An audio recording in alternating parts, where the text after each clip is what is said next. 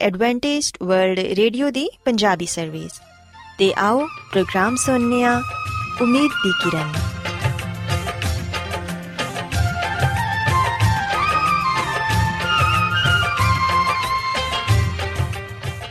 ਸਾਥਿਓ, ਮੈਂ ਤੁਹਾਡੀ ਮੇਜ਼ਬਾਨ ਫਰਾ ਸਲੀਮ, ਪ੍ਰੋਗਰਾਮ ਉਮੀਦ ਦੀ ਕਿਰਨ ਦੇ ਨਾਲ ਤੁਹਾਡੀ ਖidmat 'ਚ ਹਾਜ਼ਰ ਹਾਂ। ਮੇਰੇ ਵੱਲੋਂ ਪ੍ਰੋਗਰਾਮ ਸੁਣਨ ਵਾਲੇ ਸਾਰੇ ਸਾਥੀਆਂ ਨੂੰ ਮੇਰਾ ਪਿਆਰ ਭਰਾ ਸਲਾਮ, ਕਬੂਲ ਹੋਏ। ਸਾਥਿਓ, ਉਮੀਦ ਕਰਨੀਆ ਕਿ ਤੁਸੀਂ ਸਾਰੇ ਖੁਦਾ ਤਾਲਾ ਦੇ ਫਜ਼ਲੋ ਕਰਮ ਨਾਲ ਖੈਰੀਅਤ ਨਾਲ ਤੇ ਸਾਡੀ ਇਹ ਦੁਆ ਹੈ ਕਿ ਤੁਸੀਂ ਸਦਾ ਖੁਸ਼ ਰਹੋ, ਸਲਾਮਤ ਰਹੋ ਤੇ ਖੁਦਾ ਤਾਲਾ ਤੁਹਾਨੂੰ ਆਪਣੀਆਂ ਬਹੁਤ ਸਾਰੀਆਂ ਬਰਕਤਾਂ ਨਾਲ ਨਵਾਜ਼ੇ ਸਾਥਿਓ, ਇਸ ਤੋਂ ਪਹਿਲਾਂ ਕਿ ਅੱਜ ਦੇ ਪ੍ਰੋਗਰਾਮ ਨੂੰ ਸ਼ੁਰੂ ਕੀਤਾ ਜਾਏ, ਮੈਂ ਚਾਹਾਂਗੀ ਕਿ ਸਭ ਤੋਂ ਪਹਿਲੇ ਤੁਸੀਂ ਪ੍ਰੋਗਰਾਮ ਦੀ ਤਫਸੀਲ ਸੁਣ ਲਵੋ। ਤੇ ਅੱਜ ਦੇ ਪ੍ਰੋਗਰਾਮ ਦੀ ਤਫਸੀਲ ਕੁਝ ਇਸ ਤਰ੍ਹਾਂ ਹੈ ਕਿ ਪ੍ਰੋਗਰਾਮ ਦਾ ਆਗਾਜ਼ ਇੱਕ ਗੀਤ ਨਾਲ ਹੋਏਗਾ। ਤੇ ਗੀਤ ਦੇ ਬਾਅਦ ਸਿਹਤ ਦਾ ਪ੍ਰੋਗਰਾਮ ਤੰਦਰੁਸਤੀ ਹਜ਼ਾਰ ਨਿਮਤ ਤੁਹਾਡੀ ਖidmat 'ਚ ਪੇਸ਼ ਕੀਤਾ ਜਾਏਗਾ ਤੇ ਸਿਹਤ ਦੇ ਹਵਾਲੇ ਤੋਂ ਤੁਹਾਨੂੰ ਮਫੀਦ مشਵਰੇ ਦਿੱਤੇ ਜਾਣਗੇ, ਜਿਨ੍ਹਾਂ ਤੇ ਅਮਲ ਕਰਕੇ ਤੁਸੀਂ ਨਾ ਸਿਰਫ ਆਪਣੀ ਬਲਕਿ ਆਪਣੇ ਖਾਨਦਾਨ ਦੀ ਸਿਹਤ ਦਾ ਵੀ ਖਿਆਲ ਰੱਖ ਸਕਦੇ ਹੋ। ਤੇ ਸਾਥੀਓ, ਪ੍ਰੋਗਰਾਮ ਦੇ ਆਖਿਰ 'ਚ ਖੁਦਾ ਦੇ ਖਾਦਮ ਅਜ਼ਮਤ ਇਮਨੁਅਲ ਖੁਦਾਵੰਦ ਦੇ ਅਲਾਹੀ ਪਾਕਲਾਮ ਚੋਂ ਪੈਗਾਮ ਪੇਸ਼ ਕਰਨਗੇ। ਉਮੀਦ ਕਰਨੀਆ ਕਿ ਅੱਜ ਦੇ ਪੈਗਾਮ ਦੇ ਜ਼ਰੀਏ ਯਕੀਨਨ ਤੁਸੀਂ ਖੁਦਾਵੰਦ ਕੋਲੋਂ ਬਰਕਤ ਪਾਓਗੇ। ਸੋ ਆਓ ਸਾਥੀਓ, ਪ੍ਰੋਗਰਾਮ ਦਾ ਆਗਾਜ਼, ਇਸ ਰੂਹਾਨੀ ਗੀਤ ਨਾਲ ਕਰਨੀਆ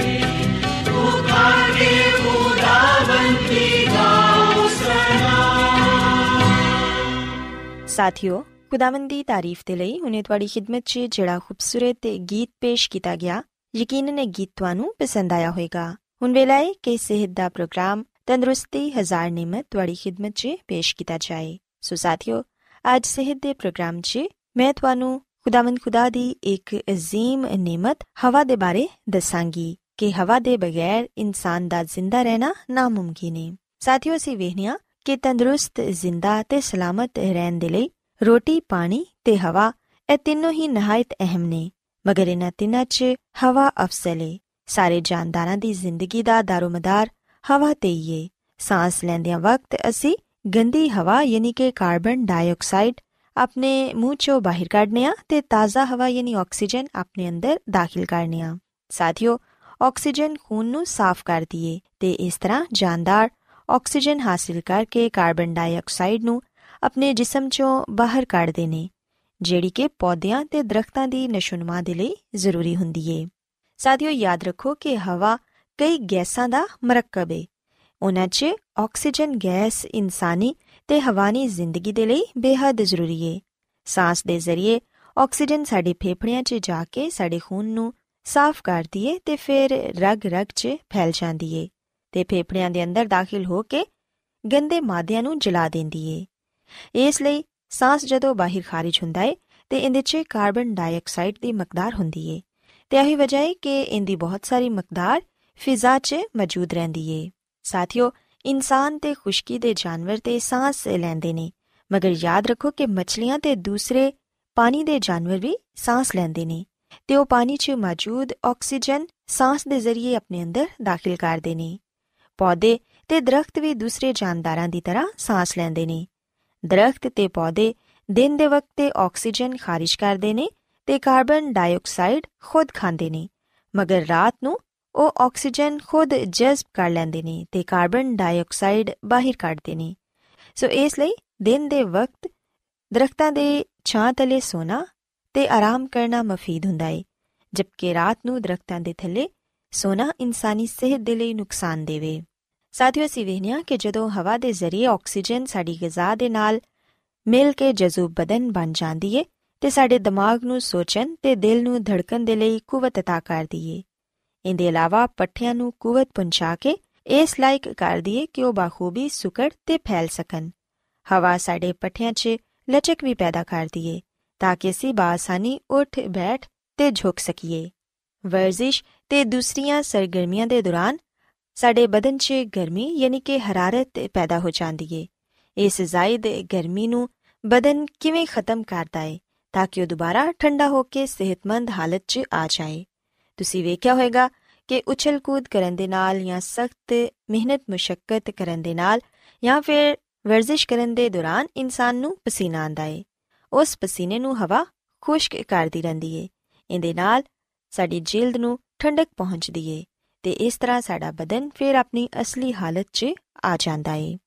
ਸਾਥੀਓ, ਯਾਦ ਰੱਖੋ ਕਿ ਤੰਦਰੁਸਤ ਤੇ ਬਿਮਾਰ ਦੋਨਾਂ ਤਰ੍ਹਾਂ ਦੇ ਲੋਕਾਂ ਨੂੰ ਦਿਨ 'ਚ ਕਈ ਵਾਰੀ ਗਹਿਰੇ ਗਹਿਰੇ ਸਾਹ ਲੈਣੇ ਚਾਹੀਦੇ ਨੇ, ਕਿਉਂਕਿ ਗਹਿਰੇ ਸਾਹ ਲੈਣ ਨਾਲ ਫੇਫੜੇ ਸਹੀ ਤਰ੍ਹਾਂ ਫੈਲ ਤੇ ਸੁਕੜ ਸਕਦੇ ਨੇ।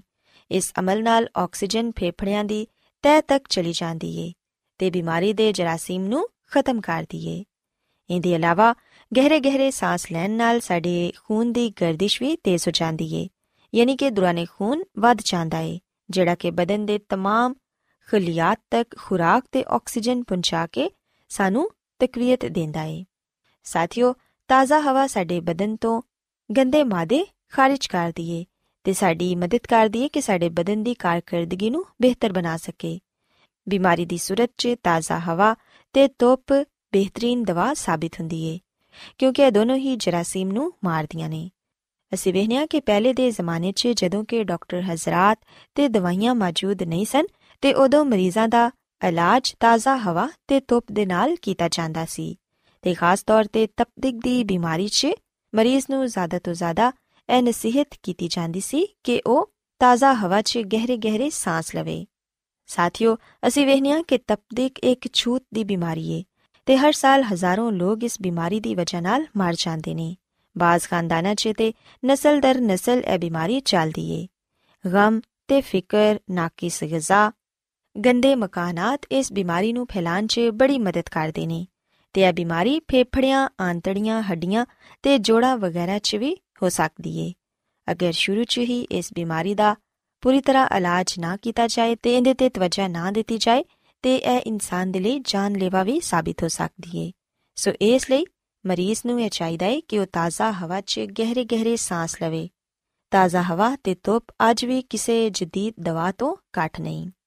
ਸਾਥੀਓ, ਫੇਫੜਿਆਂ ਦੀ ਤੰਦਰੁਸਤੀ ਦੇ ਲਈ ਤਾਜ਼ਾ ਤੇ ਸ਼ਫਾਫ ਹਵਾ 'ਚ ਰੋਜ਼ਾਨਾ ਬਿਲਾ ਨਾਗਾ ਸਾਨੂੰ ਗਹਿਰੇ ਸਾਹ ਲੈਣੇ ਚਾਹੀਦੇ ਨੇ, ਕਿਉਂਕਿ ਆਲੂਦਗੀ ਨਾਲ ਪਾਕ ਹਵਾ ਤੇ ਹੀ ਸਾਡੀ ਤੰਦਰੁਸਤੀ ਦਾ ਇਨਸਾਰ ਹੈ ਅਸੀਂ ਵੇਖਨੀਆ ਕਿ ਹੁਣ ਸਾਡੀ ਹਵਾ ਬਹੁਤ ਜ਼ਿਆਦਾ ਆਲੂਦਾ ਹੋ ਚੁੱਕੀ ਏ। ਫੈਕਟਰੀਆਂ ਤੇ ਗੱਡੀਆਂ ਦਾ ਧੂਆਂ, ਇਸ ਤੋਂ ਇਲਾਵਾ ਮੁxtਲਿਫ ਗੈਸਾਂ, ਗਰਦੋ ਗੁਬਾਰ ਸਾਡੇ ਮਾਹੌਲ ਨੂੰ ਆਲੂਦਾ ਕਰ ਰਹੇ ਨੇ ਤੇ ਐਸੀ ਆਲੂਦਗੀ ਵਾਲੀ ਹਵਾ 'ਚ ਸਾਹ ਲੈਣਾ ਯਕੀਨਨ ਇਨਸਾਨ ਦੇ ਲਈ ਖਤਰੇ ਦਾ ਬਾਇਸ ਹੈ ਸੋ ਇਸ ਲਈ ਸਾਨੂੰ ਕੋਸ਼ਿਸ਼ ਕਰਨੀ ਚਾਹੀਦੀ ਹੈ ਕਿ ਅਸੀਂ ਆਪਣੇ ਮਾਹੌਲ ਨੂੰ ਸਾਫ਼ ਸੁਥਰਾ ਰੱਖੀਏ ਤੇ ਆਪਣੀ ਫਿਜ਼ਾ ਨੂੰ ਆਲੂਦਾ ਨਾ ਕਰੀਏ।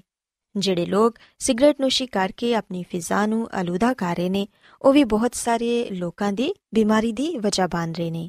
ਸੋ ਸਾਨੂੰ ਉਹਨਾਂ ਲੋਕਾਂ ਨੂੰ ਇਹ ਸਮਝਾਉਣਾ ਚਾਹੀਦਾ ਹੈ ਕਿ ਉਹ ਸਿਗਰਟ ਨੋਸ਼ੀ ਤਰਕ ਕਰਨ, ਕਿਉਂਕਿ ਸਿਗਰਟ ਨੋਸ਼ੀ ਕਰਨ ਦੇ ਨਾਲ ਜਿਹੜਾ ਧੂਆਂ ਸਿਗਰਟ ਤੋਂ ਖਾਰਜ ਹੁੰਦਾ ਹੈ, ਉਹ ਇਨਸਾਨੀ ਸਿਹਤ ਦੇ ਲਈ ਬਹੁਤ ਹੀ ਖਤਰਨਾਕ ਹੈ। ਸਾਥੀਓ ਕਾਰ ਤੇ ਬਾਹਰ ਸਿਗਰਟ ਨੋਸ਼ੀ ਤੋਂ ਪਰਹੇਜ਼ ਕਰੋ। ਆਪਣੇ ਪਿਆਰੇ ਖਾਨਦਾਨ ਦੇ ਫੇਫੜਿਆਂ ਨੂੰ ਤਬਾਕੂ ਨਾਲ ਪੈਦਾ ਹੋਣ ਵਾਲੇ ਜ਼ਹਿਰ ਨਾਲ ਨਾ ਪਰੋ। ਕਾਰ 'ਚ ਹੋਵੋ ਜਾਂ ਕਿਸੇ ਤਫਰੀਕਾ 'ਚ, ਸਿਗਰਟ ਨੋਸ਼ੀ ਕਰਨਾ ਦੂਸਰਿਆਂ ਦੀ ਸਿਹਤ ਨਾਲ ਖੇਲਣ ਦੇ ਬਰਾਬਰ ਹੈ ਸੋ ਇਸ ਲਈ ਸਿਗਰਟ ਨੋਸ਼ੀ ਤੋਂ ਵੀ ਪਰਹੇਜ਼ ਕਰੋ। ਸੋ ਸਾਥੀਓ, ਮੈਂ ਉਮੀਦ ਕਰਨੀਆ ਕਿ ਅੱਜ ਸਿਹਤ ਦੀਆਂ ਗੱਲਾਂ ਤੁਹਾਨੂੰ ਪਸੰਦ ਆਈਆਂ ਹੋਣਗੀਆਂ ਤੇ ਤੁਸੀਂ ਇਸ ਗੱਲ ਨੂੰ ਸਿੱਖਿਆ ਹੋਵੇਗਾ ਕਿ ਅਸੀਂ ਕਿਵੇਂ ਆਪਣੀ ਫਿਜ਼ਾ ਨੂੰ ਆਲੂਦਗੀ ਤੋਂ ਬਚਾ ਕੇ ਤਾਜ਼ਾ ਹਵਾ 'ਚ ਸਾਹ ਲੈ ਕੇ ਇੱਕ ਸਿਹਤਮੰਦ ਤੇ ਤੰਦਰੁਸਤ ਜ਼ਿੰਦਗੀ گزار ਸਕਨੇ ਆ ਮੇਰੀ ਇਹ ਦੁਆ ਹੈ ਕਿ ਖੁਦਾਵੰਦ ਖੁਦਾ ਤੁਹਾਡੇ ਨਾਲ ਹੋਣ ਤੇ ਤੁਹਾਨੂੰ ਤੇ ਤੁਹਾਡੇ ਖਾਨਦਾਨ ਨੂੰ ਸਿਹਤ ਤੇ ਤੰਦਰੁਸਤੀ ਨਾਲ ਨਵਾਜ਼ੇ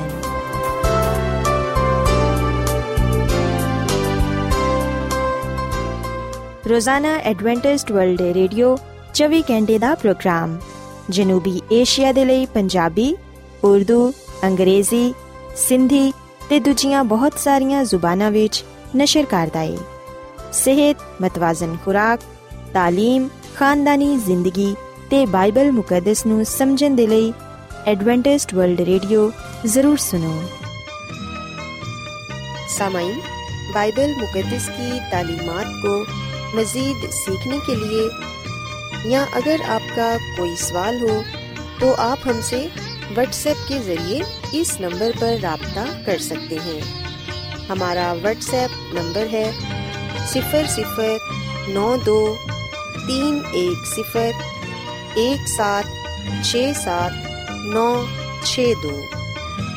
नंबर एक बार फिर नोट कर लें zero zero nine two three one zero one seven six seven nine six two Adventist વર્લ્ડે radio वालों प्रोग्राम ਉਮੀਦ ਦੀ ਕਿਰਨ ਨਸ਼ਰ ਕੀਤਾ ਜਾ ਰਿਹਾ ਹੈ ਹੁਣ ਵੇਲਾ ਹੈ ਕਿ ਅਸੀਂ ਖੁਦਾ ਦੇ ਪਾਕ ਕਲਾਮ ਚੋਂ ਪੈਗਾਮ ਸੁਣੀਏ। ਤੇ ਅੱਜ ਤੁਹਾਡੇ ਲਈ ਪੈਗਾਮ ਖੁਦਾ ਦੇ ਖਾਦਮ ਅਜ਼ਮਤ ਇਮਨੁਅਲ ਪੇਸ਼ ਕਰਨਗੇ। ਤੇ ਆਓ ਆਪਣੇ ਦਿਲਾਂ ਨੂੰ ਤਿਆਰ ਕਰੀਏ ਤੇ ਖੁਦਾ ਦੇ ਕਲਾਮ ਨੂੰ ਸੁਣੀਏ। ਯਿਸੂ ਮਸੀਹ ਦੇ ਅਜ਼ਲੀ ਤੇ ਅਬਦੀ ਨਾਮ ਵਿੱਚ ਸਾਰੇ ਸਾਥੀਆਂ ਨੂੰ ਸਲਾਮ। ਸਾਥਿਓ, ਮੈਂ ਮਸੀਹ ਯਿਸੂ ਵਿੱਚ ਤੁਹਾਡਾ ਖਾਦਮ ਅਜ਼ਮਤ ਇਮਾਨੁਅਲ ਕਲਾਮੇ ਮੁਕੱਦਸ ਦੇ ਨਾਲ ਤੁਹਾਡੀ ਖਿਦਮਤ ਵਿੱਚ ਹਾਜ਼ਰ ਹਾਂ ਤੇ ਮੈਂ ਖੁਦਾਮਦ ਖੁਦਾ ਦਾ ਸ਼ੁਕਰ ਅਦਾ ਕਰਨਾ ਮੈਂ ਕਿ ਅੱਜ ਮੈਂ ਤੁਹਾਨੂੰ ਇੱਕ ਵਾਰ ਫੇਰ ਖੁਦਾਮਦ ਦਾ ਕਲਾਮ ਸੁਣਾ ਸਕਣਾ ਸਾਥੀਓ, ਮੈਨੂੰ ਉਮੀਦ ਹੈ ਕਿ ਤੁਸੀਂ ਹੁਣ ਖੁਦਾਮਦ ਦੇ ਕਲਾਮ ਨੂੰ ਸੁਣਨ ਦੇ ਲਈ ਤਿਆਰ ਹੋ। ਆਓ ਆਪਣੇ ਈਮਾਨ ਦੀ ਮਜ਼ਬੂਤੀ ਤੇ ਈਮਾਨ ਦੀ ਤਰੱਕੀ ਦੇ ਲਈ ਖੁਦਾਮਦ ਦੇ ਕਲਾਮ ਨੂੰ ਸੁਣਨੇ ਆ। ਸਾਥੀਓ, ਅੱਜ ਅਸੀਂ ਖੁਦਾਮਦ ਦੇ ਕਲਾਮ ਚੋਂ ਇਸ ਗੱਲ ਨੂੰ ਸਿੱਖਾਂਗੇ ਕਿ ਖੁਦਾਵੰਦ ਮੁਸਤਕਬਲ ਦੇ ਬਾਰੇ ਸਭ ਕੁਝ ਜਾਣਦਾ ਹੈ। ਤੇ ਨਾਲੇ ਉਹ ਇਨਸਾਨ ਤੇ ਇਸ ਗੱਲ ਨੂੰ ਆਸ਼ਕਾਰਾ ਕਰਦਾ ਹੈ ਕਿ ਆਖਰੀ ਅਯਾਮ ਵਿੱਚ ਕੀ ਕੁਝ ਹੋਏਗਾ। ਸਾਥੀਓ, ਅਗਰ ਅਸੀਂ ਬਾਈਬਲ ਮੁਕੱਦਸ ਦੇ ਪੁਰਾਣੇ ਅਹਿਦਨਾਮੇ ਵਿੱਚ ਦਾਨੀਏਲ ਨਬੀ ਦੀ ਕਿਤਾਬ, ਇਹਦੇ ਦੋ ਬਾਬ ਦੀ 28ਵੀਂ ਅਧ ਪੜ੍ਹੀਏ, ਤੇ ਇੱਥੇ ਲਿਖਿਆ ਹੈ ਕਿ ਆਸਮਾਨ ਤੇ ਇੱਕ ਖੁਦਾ ਹੈ, ਜਿਹੜਾ ਰਾਜ਼ ਦੀਆਂ ਗੱਲਾਂ ਨੂੰ ਆਸ਼ਕਾਰਾ ਕਰਦਾ ਹੈ। ਤੇ ਉਹਨੇ ਨਬੂਕਤ ਨਜ਼ਰ ਬਾਦਸ਼ਾਹ ਤੇ ਜ਼ਾਹਿਰ ਕੀਤਾ ਹੈ ਕਿ ਆਖਰੀ ਆਯਾਮ ਵਿੱਚ ਮੈਂ ਕੀ ਕੁਝ ਕਰਾਂਗਾ? ਤੇਰਾ ਖੁਆਬ ਤੇ ਤੇਰੇ ਦਿਮਾਗੀ ਖਿਆਲ ਜਿਹੜੇ ਤੂੰ ਆਪਣੇ ਪਲੰਗ ਤੇ ਵੇਖੇ, ਆ ਨੇ। ਸਾਥੀਓ, ਬਾਈਬਲ ਮੁਕੱਦਸ ਦੇ ਇਸ ਹਵਾਲੇ ਵਿੱਚ ਅਸੀਂ ਦਾਨੀਏਲ ਨਬੀ ਦੇ ਅਲਫਾਜ਼ਾਂ ਨੂੰ ਪੜ੍ਹਨੇ ਆ, ਜਿਹੜੇ ਕਿ ਉਹਨੇ ਬਾਦਸ਼ਾਹ ਨਬੂਕਤ ਨਜ਼ਰ ਦੇ ਸਾਹਮਣੇ ਕਹੇ। ਦਾਨੀਏਲ ਨਬੀ ਨੇ ਨਬੂਕਤ ਨਜ਼ਰ ਬਾਦਸ਼ਾਹ ਨੂੰ ਕਿਹਾ, ਕਿ ਆਸਮਾਨ ਤੇ ਇੱਕ ਖੁਦਾ ਹੈ ਵੇ ਜਿਹੜਾ ਕਿ ਰਾਜ਼ ਦੀਆਂ ਗੱਲਾਂ ਨੂੰ ਆਸ਼ਕਾਰਾ ਕਰਦਾ ਹੈ। ਤੇ ਉਹਨੇ ਹੀ ਨਬੂਕਤ ਨਜ਼ਰ ਬਾਦਸ਼ਾਹ ਤੇ ਜ਼ਾਹਿਰ ਕੀਤਾ ਹੈ ਕਿ ਆਖਰੀ ਆਯਾਮ ਵਿੱਚ ਉਹ ਕੀ ਕੁਝ ਕਰੇਗਾ। ਸਾਥੀਓ, ਅਸੀਂ ਦਾਨੀਏਲ ਦੀ ਕਿਤਾਬ ਦੇ ਦੋ ਬਾਬ ਵਿੱਚ ਇਸ ਗੱਲ ਨੂੰ ਪੜ੍ਹਨੇ ਆ ਕਿ ਨਬੂਕਤ ਨਜ਼ਰ ਬਾਦਸ਼ਾਹ ਨੇ ਆਪਣੀ ਹਕੂਮਤ ਦੇ ਦੂਜੇ ਸਾਲ ਵਿੱਚ ਇੱਕ ਖੁਆਬ ਵੇਖਿਆ, ਜਿਹਦਾ ਉਹ ਕਾਫੀ ਹਿੱਸਾ ਭੁੱਲ ਗਿਆ ਸੀ ਤੇ ਕੁਝ ਹਿੱਸਾ ਉਹਨੂੰ ਯਾਦ ਸੀ। ਉਸ ਖੁਆਬ ਨੂੰ ਜਾਣਨ ਦੇ ਲਈ, ਉਹਦੀ ਤਾਬੀਰ ਦੇ ਲਈ ਉਹਨੇ ਫਾਲਗਿਰਾਂ ਨੂੰ, ਨਜੂਮੀਆਂ ਨੂੰ, ਜਾਦੂਗਰਾਂ ਨੂੰ ਬੁਲਾਇਆ ਤੇ ਉਹਨਾਂ ਨੂੰ ਕਹਿਣ ਲੱਗਾ ਕਿ ਤੁਸੀਂ ਮੈਨੂੰ ਮੇਰਾ ਖੁਆਬ ਤੇ ਫਿਰ ਉਹਦੀ ਤਾਬੀਰ ਵੀ ਦੱਸੋ।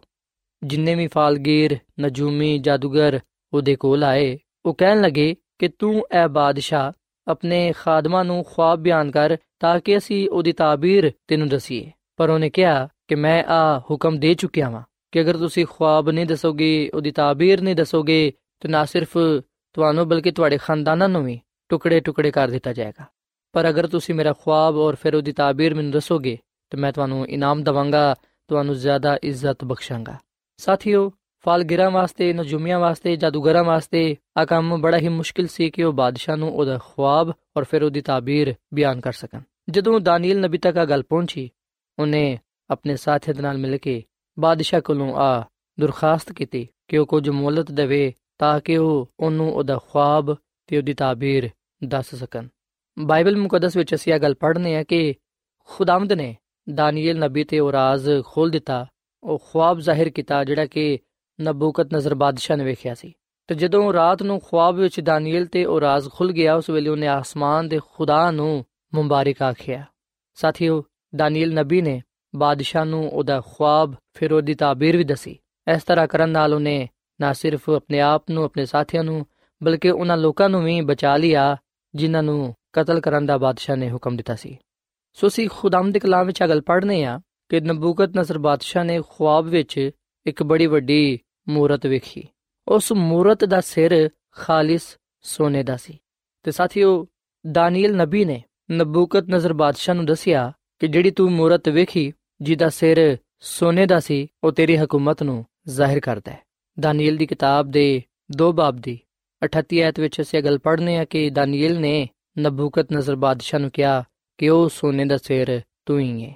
ਸਾਥੀਓ, ਇੱਥੇ ਮੈਂ ਤੁਹਾਨੂੰ ਇਹ ਗੱਲ ਦੱਸਣਾ ਚਾਹਾਂਗਾ ਕਿ ਜਿਹੜਾ ਖੁਆਬ ਨਬੂਕਤ ਨਜ਼ਰ ਬਾਦਸ਼ਾਹ ਨੇ ਵੇਖਿਆ ਤੇ ਜਿੱਦੀ ਤਾਬੀਰ ਦਾਨੀਲ ਨਬੀ ਨੇ ਬਿਆਨ ਕੀਤੀ, ਅਸੀਂ ਵਿਖਨੇ ਕਿ ਉਹ ਦੁਨੀਆ ਦੀ ਤਾਰੀਖ ਦੇ ਬਾਰੇ ਸੀ। ਇਸ ਦੁਨੀਆ ਦੇ ਮੁਤਲਕ ਸੀ ਕਿ ਖੁਦਾਵੰਦ ਇਸ ਦੁਨੀਆ ਵਿੱਚ ਕੀ ਕੁਝ ਕਰੇਗਾ। ਖੁਦਾਵੰਦ ਦੁਨੀਆ ਦੇ ਆਖਰੀ ਆਯਾਮ ਵਿੱਚ ਕੀ ਕੁਝ ਕਰਨ ਵਾਲਾ ਹੈ। ਸੋ ਦਾਨੀਲ ਨੇ ਇਸ ਖੁਆਬ ਦੇ ਜ਼ਰੀਏ, ਖੁਆਬ ਦੀ ਤਾਬੀਰ ਦੇ ਜ਼ਰੀਏ ਆ ਗੱਲ ਦੱਸਣਾ ਚਾਹੀ ਨਾ ਸਿਰਫ ਬਾਦਸ਼ਾਹ ਨੂੰ, ਬਲਕਿ ਅੱਜ ਸਾਨੂੰ ਵੀ ਆ ਗੱਲ ਸਿਖਾਉਣਾ ਚਾਹੁੰਦਾ ਹੈ, ਤਾਂ ਕਿ ਅਸੀਂ ਵੀ ਅੱਛੀ ਤਰ੍ਹਾਂ ਇਸ ਗੱਲ ਨੂੰ ਜਾਣ ਲਈਏ ਕਿ ਅਸੀਂ ਹਮੇਸ਼ਾ ਇਸ ਗੱਲ ਨੂੰ ਯਾਦ ਰੱਖੀਏ ਕਿ ਖੁਦਾਵੰਦ ਮੁਸਤਕਬਲ ਦੇ ਬਾਰੇ ਸਭ ਕੁਝ ਜਾਣਦਾ ਹੈ ਤੇ ਉਹੀ ਇਨਸਾਨ ਤੇ ਰਾਜ਼ ਦੀਆਂ ਗੱਲਾਂ ਨੂੰ ਆਸ਼ਕਾਰਾ ਕਰਦਾ ਹੈ, ਤਾਂ ਕਿ ਇਨਸਾਨ ਵੀ ਇਸ ਗੱਲ ਨੂੰ ਜਾਣੇ ਕਿ ਖੁਦਾਵੰਦ ਕੀ ਕੁਝ ਆਖਰੀ ਹਯਾਮ ਵਿੱਚ ਕਰੇਗਾ।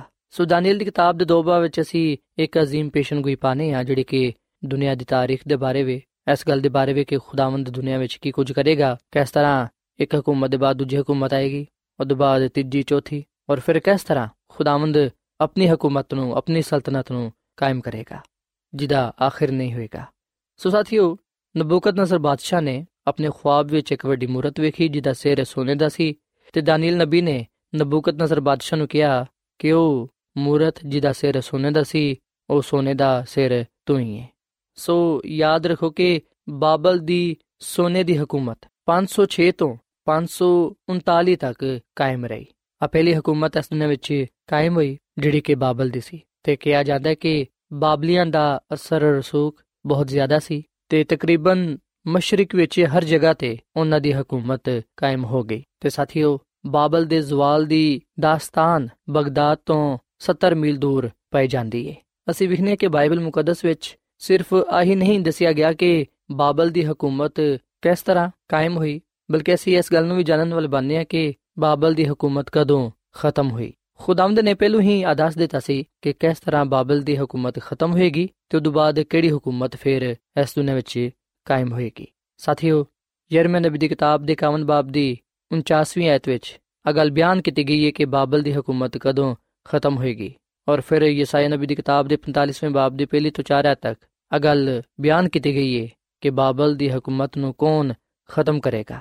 ਸੋ ਬਾਦਸ਼ਾਹ ਨੇ ਪੇਸ਼ਨਗੋਈ ਦਿੱਤੇ ਜਾਣ ਦੇ 175 ਸਾਲ ਬਾਅਦ ਬਾਬਲ ਤੇ ਕਬਜ਼ਾ ਕੀਤਾ। ਮਾਦਾ ਫਾਰਸ ਨੇ 539 ਤੋਂ ਲੈ ਕੇ 331 ਤੱਕ ਹੁਕਮਰਾਨੀ ਕੀਤੀ। ਔਰ ਫਿਰ ਅਸੀਂ ਵੇਖਨੇ ਕਿ ਦਾਨੀਲ ਦੀ ਕਿਤਾਬ ਦੇ 2 ਬਾਬ ਦੀ 39ਵੀਂ ਆਇਤ ਵਿੱਚ ਆ ਦੱਸਿਆ ਗਿਆ ਹੈ ਕਿ ਦੋ ਪਿੱਤਲ ਦੀ ਹਕੂਮਤ ਪੂਰੀ ਦੁਨੀਆ ਨੂੰ ਫਤਹ ਕਰ ਲੇਗੀ ਯਾਨੀ ਕਿ ਮਾਦਾ ਫਾਰਸ।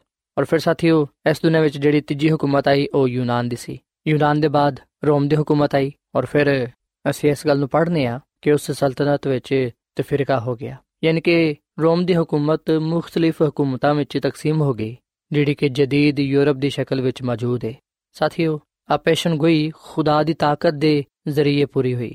ਇਸ ਪੇਸ਼ਨਗੋਈ ਦਾ ਖੁਦਾ ਦੀ ਤਾਕਤ ਦੇ ਬਗੈਰ ਪੂਰਾ ਹੋਣਾ ਨਾਮੁਮਕਿਨ ਸੀ। ਸੋ ਜੋ ਕੁਝ ਪੇਸ਼ਨਗੋਈ ਵਿੱਚ ਦੱਸਿਆ ਗਿਆ ਯਾਨੀ ਕਿ ਜੋ ਕੁਝ ਨਬੂਕਤ ਨਜ਼ਰ ਨੇ ਵੇਖਿਆ ਦਾਨੀਲ ਨਬੀ ਨੇ ਬਿਆਨ ਕੀਤਾ ਅਸੀਂ ਵੀ ਕਿ ਉਹ ਸਭ ਕੁਝ ਖੁਦਾ ਦੀ ਤਰਫੋਂ ਸੀ ਤੇ ਇਨਸਾਨ ਤੇ ਇਸ ਗੱਲ ਨੂੰ ਆਸ਼ਕਾਰਾ ਕੀਤਾ ਗਿਆ ਕਿ ਖੁਦਾਵੰਦ ਆਖਰੀ ਆਯਾਮ ਵਿੱਚ ਕੀ ਕਰੇਗਾ ਸੋ ਆ तमाम ਗੱਲਾਂ ਸਾਥੀਓ ਇਸ ਗੱਲ ਦਾ ਸਬੂਤ ਨੇ ਕਿ ਖੁਦਾਵੰਦ ਸਭ ਕੁਝ ਜਾਣਦਾ ਹੈ ਖੁਦਾ ਨੂੰ ਮੁਸਤਕਬਲ ਦੇ ਬਾਰੇ ਸਭ ਕੁਝ ਪਤਾ ਹੈ ਤੇ ਉਹ ਸਾਡੇ ਤੇ ਵੀ ਇਹਨਾਂ ਗੱਲਾਂ ਨੂੰ ਅਯਾਂ ਕਰਦਾ ਹੈ ਕਿ ਆਖਰੀ ਆਯਾਮ ਵਿੱਚ ਕੀ ਕੁਝ ਹੋਏਗਾ ਸਾਥੀਓ, ਖੁਦਾਵੰਦ ਦਾ ਕਲਾਮ ਆ ਗੱਲ ਬਿਆਨ ਕਰਦਾ ਹੈ ਕਿ ਖੁਦਾਵੰਦ ਇਸ ਤੋਂ ਪਹਿਲਾਂ ਕਿ ਕੁਝ ਕਰੇ, ਉਹ ਪਹਿਲੋਂ ਆਪਣੇ ਨਬੀਆਂ ਤੇ ਜ਼ਰੂਰ ਉਹਨਾਂ ਗੱਲਾਂ ਨੂੰ ਆਸ਼ਕਾਰਾ ਕਰਦਾ ਹੈ। ਸੋ ਸਾਨੂੰ ਖੁਦਾਵੰਦ ਦਾ ਸ਼ੁਕਰ ਅਦਾ ਕਰਨਾ ਚਾਹੀਦਾ ਹੈ ਕਿ ਉਹ ਸਾਡੇ ਤੇ ਪਹਿਲੋਂ ਹੀ ਇਹਨਾਂ ਗੱਲਾਂ ਨੂੰ ਆਸ਼ਕਾਰਾ ਕਰ ਦਿੰਦਾ ਹੈ ਕਿ ਉਹ ਕੀ ਕੁਝ ਕਰਨ ਵਾਲਾ ਹੈ। ਯਾਨੀ ਕਿ ਉਹ ਕੀ ਕੁਝ ਕਰੇਗਾ।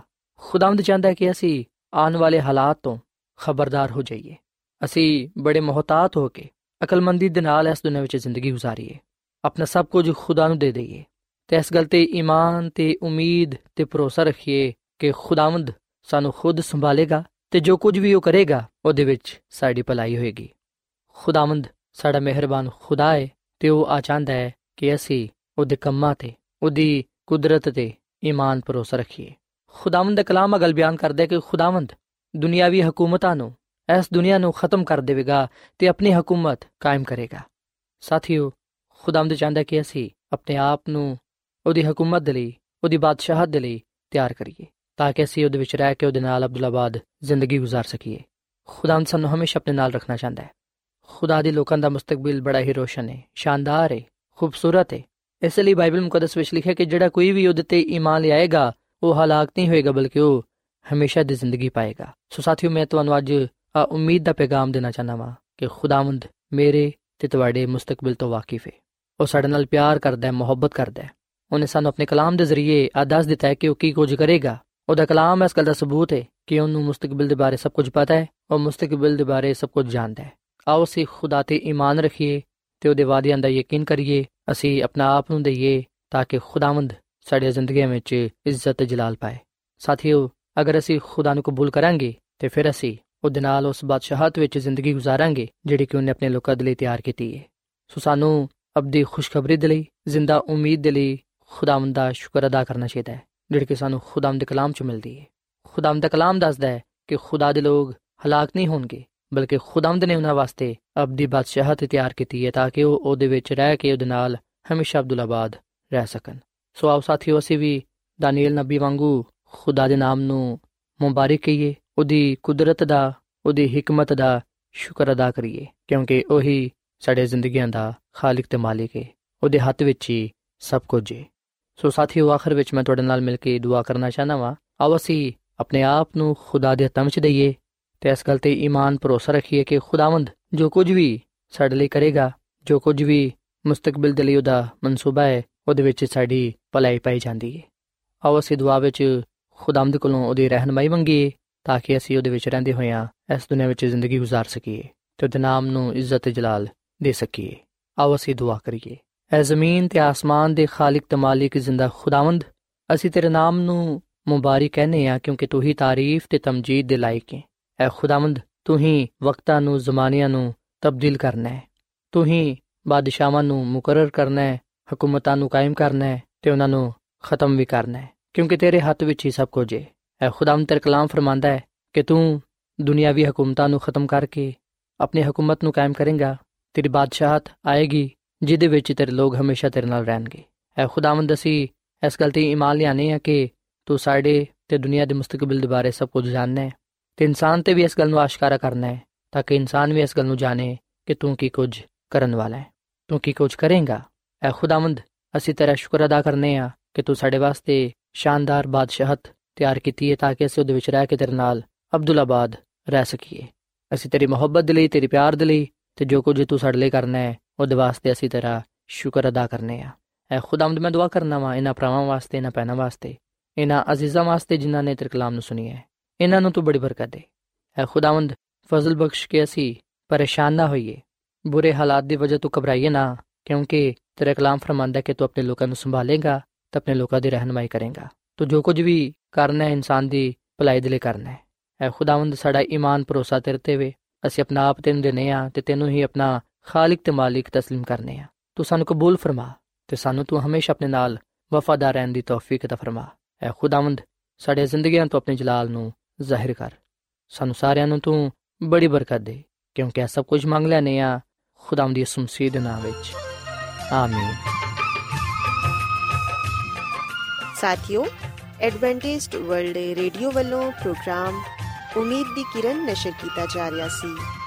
ਉਮੀਦ ਕਰਨੇ ਆ ਕਿ ਅੱਜ ਦਾ ਪ੍ਰੋਗਰਾਮ ਯਕੀਨਨ ਤੁਹਾਨੂੰ ਪਸੰਦ ਆਇਆ ਹੋਵੇਗਾ ਸਾਥਿਓ ਬਾਈਬਲ ਮੁਕੱਦਸ ਦੀ ਸਚਾਈਆਂ ਨੂੰ ਮਜ਼ੀਦ ਸਿੱਖਣ ਦੇ ਲਈ ਤੁਸੀਂ ਸਾਡੇ ਨਾਲ WhatsApp ਦੇ ਜ਼ਰੀਏ ਵੀ رابطہ ਕਰ ਸਕਦੇ ਹੋ ਸਾਡਾ WhatsApp ਨੰਬਰ ਹੈ 0092 310 1767